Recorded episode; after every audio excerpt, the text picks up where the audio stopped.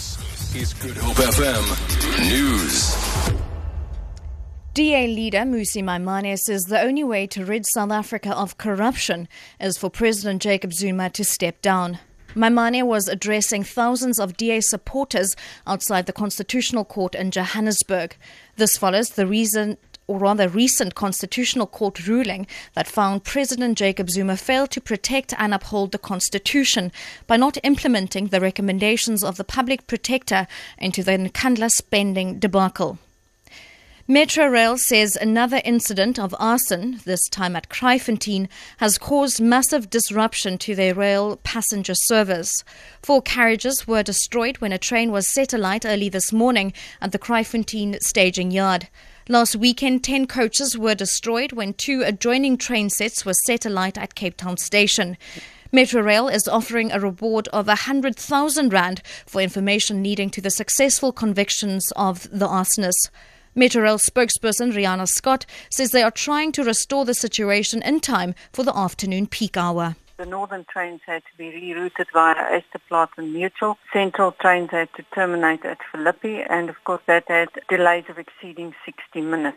Generally the commuters ask why not buses be made available but the delays were just too widespread and the quantum of passengers just too many for buses. We are meeting to just get technical feedback from our teams to see what they are able to restore for the afternoon service. Non governmental and non profit organizations are invited to apply for an aid to help manage the influx of street people needing assistance over the winter. This is the call from the City of Cape Town Social Development and Early Childhood Development under its Winter Readiness Program for Street People.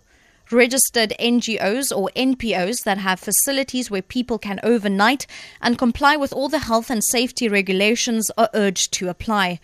Application forms are available on the city's website, and the closing date is the 13th of May.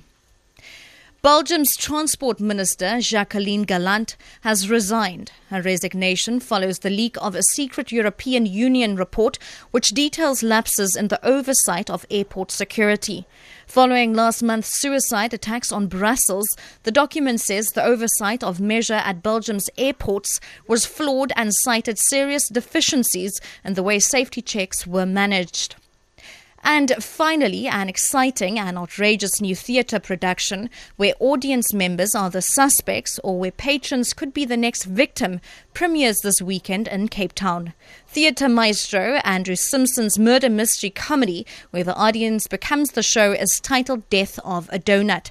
It's on the boards of the Galloway Theatre from tomorrow evening. Meanwhile, South Africa's most beloved comedian actress, Shami Isaacs, can be seen on stage at the Alexander Theatre in a new stand up show called Untitled. The lady from Worcester takes audiences on a journey to a new body with an old face. For Good FM News, I'm Shirley Barnes.